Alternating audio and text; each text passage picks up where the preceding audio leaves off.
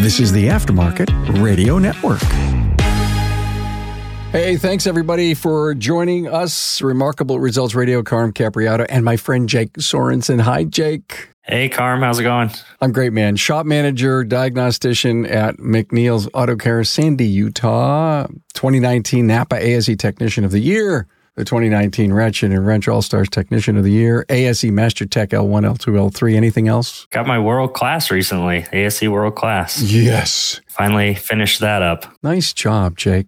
Proud of you, man. Very instrumental in helping develop an apprentice program that is registered with the U.S. Department of Labor that graduated into becoming the Napa Auto Care Apprentice Program, right? Yeah, they're rolling that. And the last I heard, they've got close to a thousand apprentices enrolled right now. And Jake also developed a curriculum for an automotive course that he teaches at an adult education high school. That's great. Yeah, it's real fun to see different people in uh, different stages of life trying to find a career path. It's no secret we're facing a technician shortage, but rest assured, Napa Auto Care is addressing that one tech at a time with your help. The free two year apprentice program offers a variety of training to produce a technician through nine stages of curriculum, earning four ASE certifications throughout the program. To learn more, members can visit member.napaautocare.com or contact your servicing Napa Auto Parts stores sales rep.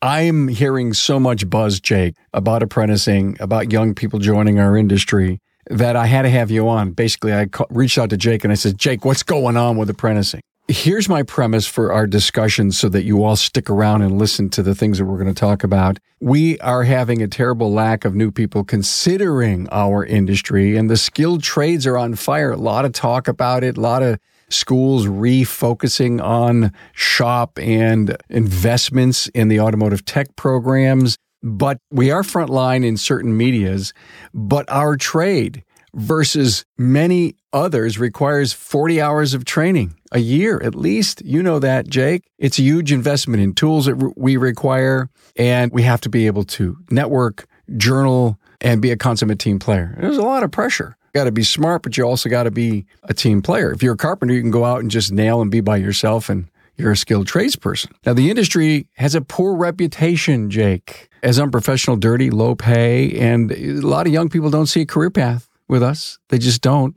So, do we hire a new person when that we do get them and really give them a slick, classy title called production apprentice? We've been talking about that for a long time. Doesn't mean that they're an apprentice program, but they could be in quote hours. And if you see the potential within 30 or 60 days, do you enroll them in an official or do you bring in to your company an official apprentice program? And of course, Besides the Napa one, there's so many associations that have them. But I think it, without structure, we're disappointing the young people that want to come into our industry. So we've got to have good culture, show career pathing. And I want to talk to you about the positivity and some of the challenges that you had, Jake, in getting yourself this apprentice program working for you. A couple of years ago, you were on, you were on fire, and then you've had a couple of stumbles, but that's life.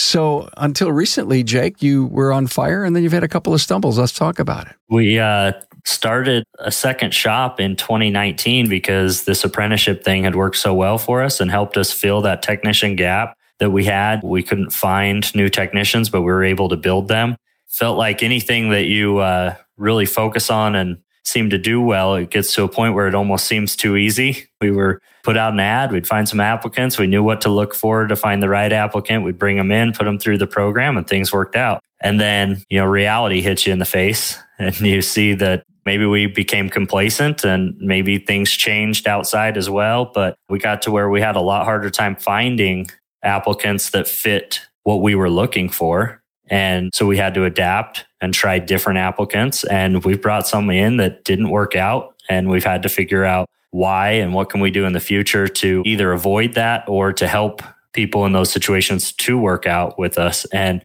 so we've had a lot of learning that we've done in the last few years about just things that have changed and the different type of applicants that we have and trying to figure out how to manage this thing moving forward. And I feel like we're getting back on track now, but I think it's a strong reminder that you can't just set the, any of these on cruise control. You need to constantly be driving this thing. You are so right. Failing forward, I think, is a great part of wisdom, the things that we learn. I can't imagine, Jake, what you've learned since 2019 and where we are today in the kinds of questions you are now asking people that you want to bring into your apprentice program. Before it was probably 10 questions. Yeah, you're hired. And today you're going into maybe communication styles. What do they like about life? What's the work life balance issues? Because you're not only looking for an individual with the right attitude, you want someone that can actually fit into the family too. The early part of all this, I was a strong believer in if we find somebody with a good attitude that's going to fit in here and has some aptitude, some interest in the automotive field, then we can train them. You know, we have the technical training available. We'll get them through that. And that served us very well. But what we found more recently is that a lot of the younger generation that we're having apply now really struggles with communication. And I'll be the first to admit I struggle with communicating with them.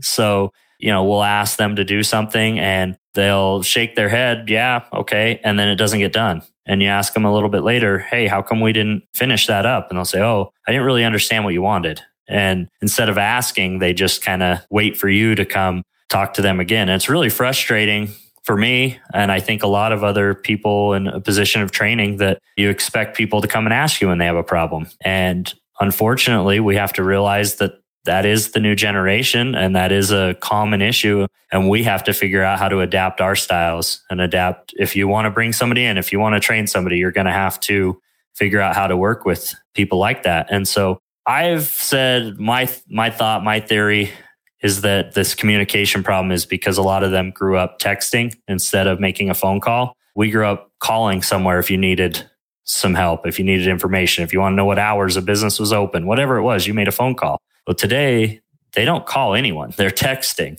and a lot is lost in text and they've learned how to kind of navigate through a few short words instead of a conversation. You know, I look at my own kids and they have phones and they're on them all the time, but I very rarely see them calling or talking to their friends on the phone. They're texting them. And so the flip side to that is that we've seen a lot of this generation has really good written skills. So when you ask them to write up their findings on a vehicle, they seem to do it better than maybe the generation before them. So we have to figure out how to use that strength. I'm confused. That they could write it, but they can't speak it. Is that what you're saying? Yeah, that's what I've found. So if I want to talk to them about what they found on a vehicle, tell them what I'd like them to look at, they really struggle. But once we get them through some training, get through some of that, if I ask them to write up what they've found on a vehicle, their write ups are usually pretty clear and easy to understand. I recently had an episode with uh, Sarah Fraser and a young technician Owen, 23 years old, so he's Gen Z.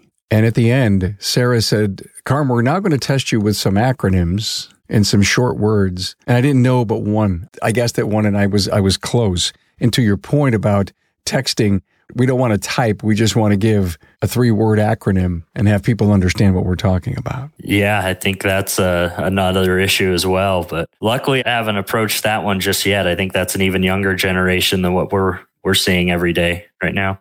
Jake gave someone a task to fix the soap dispenser in one of the bathrooms. And it goes to show you exactly the kind of challenges that you're going to have bringing on young people that have not been there and done that. Yeah, I've joked around that a lot of this generation never fixed a flat tire on their bicycle. You know, they took it to the bike shop and had the tire repaired. And We've had a few instances like this, but one that just happened about a week ago was that we had the soap dispenser out in the shop had come loose from the wall. And I asked one of the apprentices during some downtime if he would run to Home Depot and get some drywall anchors. And I just got the blank stare. And uh, what's the problem? Because I don't know what a drywall anchor is. I said, okay. So I explained it to him and told him what our goal was and what we're trying to do. He goes to Home Depot and he buys some and brings them back. And I said, all right, well, when we have a minute, let's get that thing mounted up there. And I see him go over there and stare at it and stand there, but wouldn't ask for help, wouldn't say that he had a problem. Finally, I realize, you know, he's struggling and needs some help. So I walk over and ask, you know, what he needs help with. And he says, I've never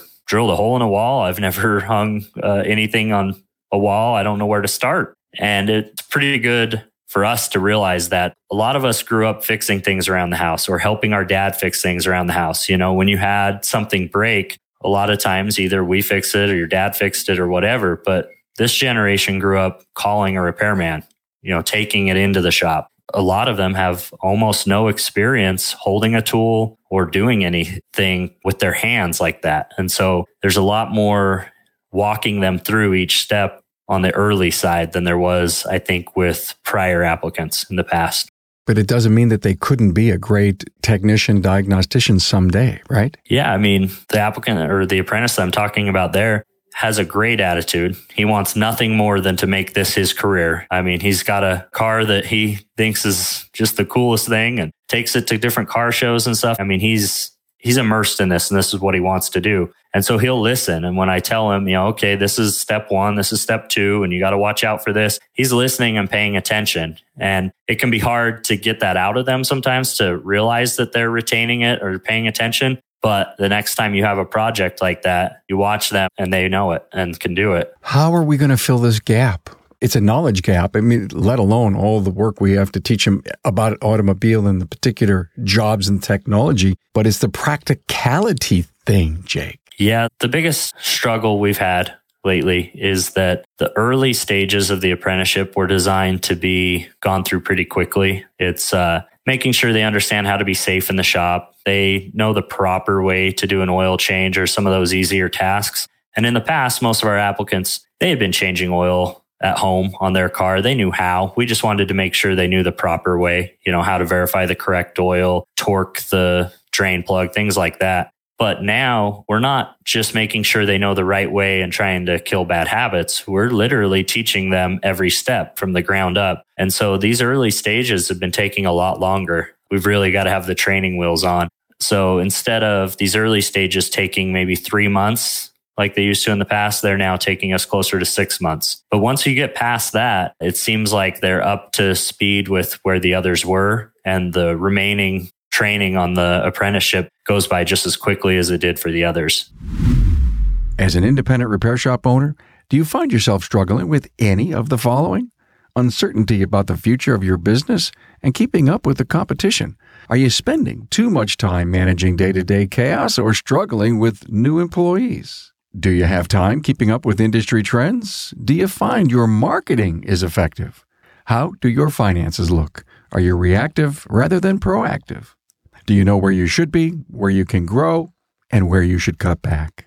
If any of those situations describe where you are today, you are finally in the right place. Repair Shop of Tomorrow is Napa Auto Care's newest endorsed partner. They are helping shops nationwide run more profitable automotive repair shops by utilizing proven best practice marketing and coaching to leverage Napa programs to drive quality car count, sales, and profits. RSOT will look at productivity, efficiencies, effective labor rate, average hours per car, labor profit percent, manage and measure labor, and how you can create net profit. Mike Kraft from Chelsea Tire and Service totally revamped his business. He was ready to get out, but decided to give RSOT a try. Now he has two shops with a totally revamped business. Likewise, Tom Kilmer from Grand Rapids Motor Car, RSOT helped dial in his business and focused on key points that changed his business and his life, which is all in his bottom line. Repair Shop of Tomorrow offers a tier based program to not only generate more business today, but to transform your shop into a top level shop of tomorrow. RSOT can teach you how to make your shop profitable, and they can teach you how to recruit and make more labor dollars for your shop. Give Repair Shop of Tomorrow a call 440 545 1230 for a free 20 minute, no obligation consultation. I can't help but think that you've made possibly a few mistakes along the way, brought someone on that you thought was going to be all world, and it didn't happen. And you waited a little too long before you moved on, realizing that this, this is gold. I, I brought this person on. I so believe in them, but the disappointment kept coming. I think your advice is please don't sit on it too long. Yeah, it's hard to say what too long is, but my experience has been that you usually know within about 30 to 60 days if this applicant is going to work, if they're going to be an asset, if you're going to be able to communicate with them, if they're open to learning, if they're going to get along with the people in your shop. And if not, I'm a firm believer that we need to just pull the plug. We need to go another direction. As harsh as that might sound, we've got to make sure that we move on to the right candidate because the sooner you find the right candidate and get them into your program, the sooner you graduate somebody, the sooner you have somebody that can help, you know, produce billable hours in your shop, you can get to that end goal. I saw a little video clip from Gary Vaynerchuk that was saying something along these lines about, you know, why do we wait so long to let people go if they're the wrong fit?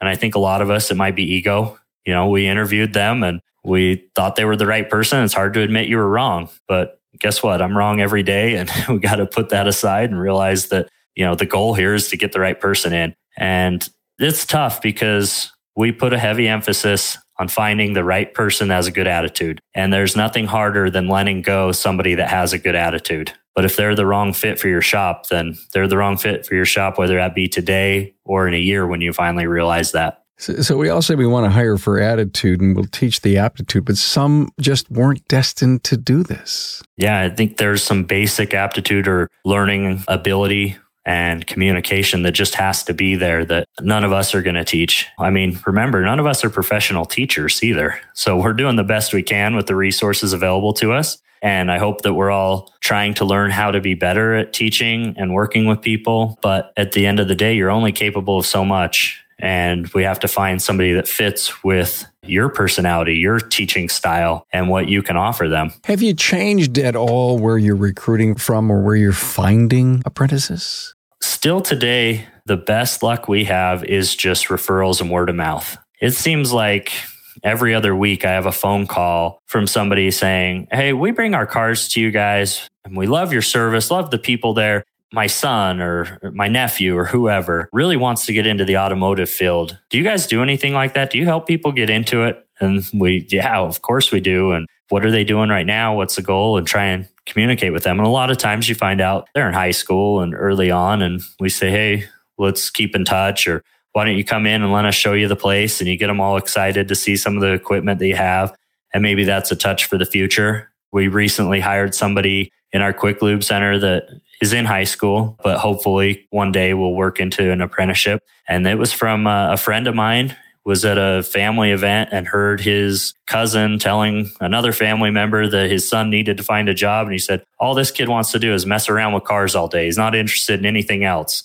My friend went over and said, uh, Hey, I know somebody that has an apprenticeship program. Maybe he can mess around with cars all day for a living and sent him our way. And he's been working with us since. And it's been great so far. So they're out there. Just like when I was a kid, everybody, their cars were up on jack stands and the doing their own thing when cars were kind of simple. But people still have this in, inherent thing they want to work with their hands and fix things. And I think cars fascinate them. But we don't know how to recruit them because they're traveling in different social pathways. I love the thing about the, the word of mouth from customers. Have you ever thought of putting that little mini half by 11 card up on the counter that said automotive careers happen here. And that's all it says. Automotive careers happen here. And let's and see what kind of noise it generates. You know, we haven't done that. That's a great idea, but we do put it on our social media platforms and show off the apprentices that we have, which I think makes a big difference too. I think it's great for people to see,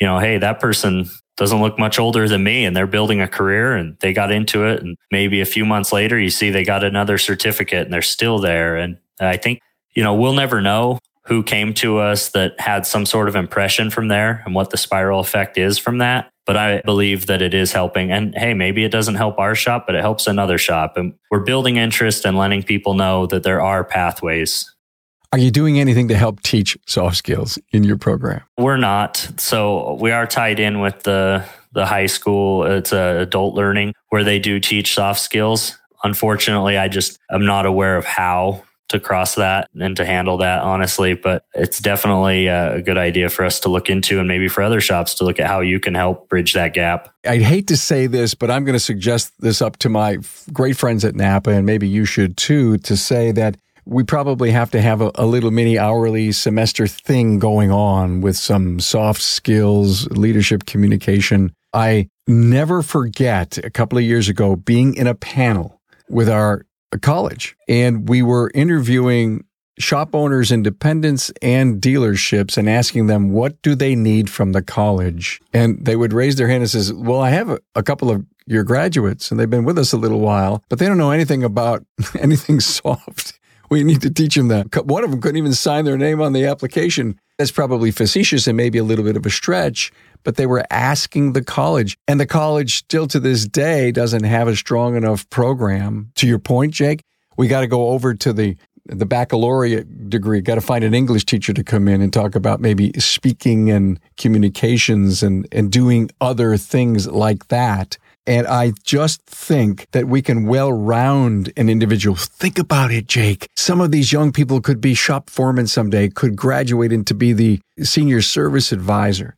There are so many opportunities. We almost owe the young people that are coming in that we want to turn into quote, quote, text mechanics that other part of life. I think it's a great idea one of my biggest frustrations when we started working on a, an apprenticeship was looking at some of the colleges around us and the curriculum that they were teaching. And they were still teaching technicians how to rebuild brake calipers and just things that we haven't done in this industry as long as I've been in it. The curriculum hadn't changed since the 80s. Well, I think it's important to remember that we shouldn't do that with our apprenticeships. So, whatever curriculum you're using, whatever outline you have, it needs to be adapted and molded every year when you find things that change. And I think that's a really good point that we need to look at is that maybe the early stages, we need to add some things about soft skills, you know, making sure that these apprentices know the right way to call in sick. They know what time they're expected to be here and what the problems are when you don't show up on time or let somebody know, making sure they understand how to communicate better and what different paths they have to communicate. So I think there's a lot that we can add into these apprenticeships, but we need to make sure we're changing this and molding it to whoever we have in our shops today, not what was there when we first started this program. Great point, Jake. Let's talk about tools. Have you heard from your uh, apprentices and the young people that have you know come on full time with you post apprenticing about the the barrier to entry for tools, or are you helping them out? Do you have a, a tool allowance? What's going on at uh, McNeil's? Yeah, we've done a few things to try and help break that barrier. So we want them to help build their own collection, but we want to contribute as well. So we start them off with a shop cart that they can use. So the first several months that they're here, they don't have to buy anything. Whatever they need is provided, but it's not necessarily theirs. You know, they couldn't take it with them if they quit or something, but it's theirs while they're here. So they're responsible to keep it organized and they can use it every day. But then we help them to build up that tool collection. At the one year mark, we give them a toolbox so that they can focus on buying tools and not storage because storage doesn't help you fix a car, just keeps your stuff safe. At the end of the program, we give them another tool credit or allowance to purchase some tools. They get to go on a little mini shopping spree. And then after graduation, and this is for all of our technicians, we have a tool allowance. So we have some little blue tickets. They earn tickets based on seniority. Each ticket's worth $25. Some of them are earning quite a few at a time, you know, that have been with us for a longer period and they can use those tickets on some of the tool trucks or through Napa. We allow them to buy anything on our parts account there and then use tickets to pay for them. And I've worked out a deal with the tool trucks that accept those. So they know what they are. They, they apply a credit on their account and there's no issues. So it works pretty seamlessly. And that's been pretty good for us. We've had really good reception of that, but we're always looking to change. We've looked at possibly, you know, right now we're in talks about offering a full tool setup for these apprentices and telling them, Hey, we don't want you to worry about buying tools. The stipulation to that, if you will, is that it would be the shop would own it. So we would keep it here. And, you know, if you decided to leave, you wouldn't get to keep that set of tools with you. But as long as you're here, you wouldn't need to buy any tools. And there might be a point where we say, Hey, X number of years, that's yours. But still working out the details on that one, but that's probably the next transition. Great ideas. Sure appreciate that. We as an industry have to pick up and clean up our image. And I know you guys have beautiful places. So when Mrs. Smith, the customer, comes in and says, Hey, my son Johnny probably love to work here because she probably knows of and trusts you, your service, but she also sees it as a nice, clean, organized place to work at. And I think we have to overcome that. So I guess some advice that I would give to an individual who wants to put up a, a great program clean up the place. 100%. Cleaning doesn't cost much at all. And I've heard you say before a can of paint doesn't cost a whole lot. So nobody's telling you that you need to, to buy the biggest, most elaborate building and all this expensive furniture or something, but let's make it clean and tidy. And I really get the impression that some of the shop owners that maybe don't do as good a job at this just don't realize how much of an impression they make on our industry as a whole. It only takes people going into one location or driving past one shop that's got clutter all over the place and looks messy for them to say, yeah, that's another auto shop. That's how they all are. They're all like that. Every single one of them. So why would you want to work there and be a plumber, be a welder, be an electrician, be a carpenter? And I'll go to a different site every day and I go into people's homes, I go into businesses and I don't have to worry about working in a dirty environment. It doesn't take much to get rid of the clutter, throw some paint on a place, wipe off the counters, get rid of the dust, improve the uniform. Anyway, I know I'm preaching to the choir, but I hope my listener will send this to a place that can help contribute to the professionalism that we need to build and grow in our industry. Because we can complain, you know, someone said to me, Carm, we don't have a technician shortage. We have a shop, a great top tier shop shortage. Yeah. You know, I think that's true. I've said before, I don't, again, I don't think we have a technician shortage. If I put out an ad, I'll get applicants. We have a shortage of qualified technicians or competent technicians. And man, I'll tell you, I know a lot of good technicians that left this industry and it wasn't because they were being treated so well. I think we need to do a better job of retaining these. You know, we're we're losing a lot of technicians to retirement and we're trying to build technicians here. It doesn't do us any good to build these technicians if we don't keep them. So we need to focus on retention too. Come back and let's talk about retention someday, okay? You guys are wise. You got you got a great business. You're connected and I so badly want one person, just one person who heard something. I know they learn something. Listen to learn just one thing. So take that, write it down, put it on an index card, tape it up to your computer, put it on your to-do list and do something to push yourself, the industry, your company, your employees to a brand new next level. And for listening to Jake's uh, wisdom here and saying, I coulda, woulda, shoulda. I got to do something with the apprentice program. Well, there's 17,000 Napa Auto Care centers out there. And if everyone was playing in the apprentice thing, there'd be 17,000 apprentices. But there's not. There's near a thousand, a little bit more. And so where are the rest? Hello? Where are the rest? Yeah. A big point on that I would make is that you're not going to build a technician in a day. Our program takes roughly two years. I'm sure there's a lot of variation out there, but there's no program that's going to build somebody instantly. So you got to get started on it today. Don't wait. I love your point because I've been chatting recently about what a great apprentice program was. And I can't remember with who that versus college. And listen, I'm an advisor at college and I love and I believe in that pathway. But when we bring on somebody for 40 hours and put them in a quote, quote, quote apprentice program, kind of full time internship, right? They get so much more from the day than they would at college. And I'm not saying college is a bad, I mean, it's apprenticing at a shop and going to college, two different things and finding an internship. But a full turn internship, which is really an apprentice program, I think there's a ton more value there. Yeah, definitely both have their pros and cons, and that could be debated indefinitely, but it's really hard to beat the hands on experience that you get in an apprenticeship. I know we've had apprentices that went to college as well. And they tell me, you know, on a Friday, they'd pull in so and so's mom's van to do spark plugs, and five of them would go over and do the spark plugs on that van. That was the hands on they got for that week. And they're sitting there saying, Hey, I just did eight hours worth of work at the shop today. They in one day are getting more hands-on experience than some of these programs are having in over a month. And every couple of hours, a brand new challenge. Yep. So, hey, are you the mentor in the shop? Uh, yeah, I am. I'm working right now at uh, helping somebody else to take over some of that responsibility. So, a few days a week, he's helping me and hoping to transfer as much of that as I can right now. But I'll still be involved. It's a tough job. It is. The hardest part, I think, is being pulled off while you're still trying to work on the cars in your bay. You know, you still have expectations and things that you need to get done, but you can't just tell the apprentice, well, a couple hours I'll come talk to you. You know, you have to make yourself reasonably available. And so it's a difficult balancing act. It's like you have a wife. Worse. Okay, you squared me up. I get it. Jake Sorensen, I'm just so happy that you could come and just share and give an update on what's going on with your apprentice program and the challenges that you've had of late. And I'm so glad to hear that things are looking up. And, you know, that COVID, I think, really put a little stab in us. Change things. Yeah. So McNeil's Auto Care, Sandy, Utah. And I hear you're adding on to one of the shops, six bays. How cool is that? Yeah, we've been working on that for a while and it looks like it's finally going to happen. So pretty excited to see it. Good for you. Glad to hear it. Pete McNeil, I interviewed him recently. And so you guys should catch both Jake and Pete recently. They're good people with a great company. Thank you so much for being here on Remarkable Results Radio, Jake. Anytime, Carm. Thank you. Thanks for being on board to listen and learn from the premier automotive aftermarket podcast. Until next time,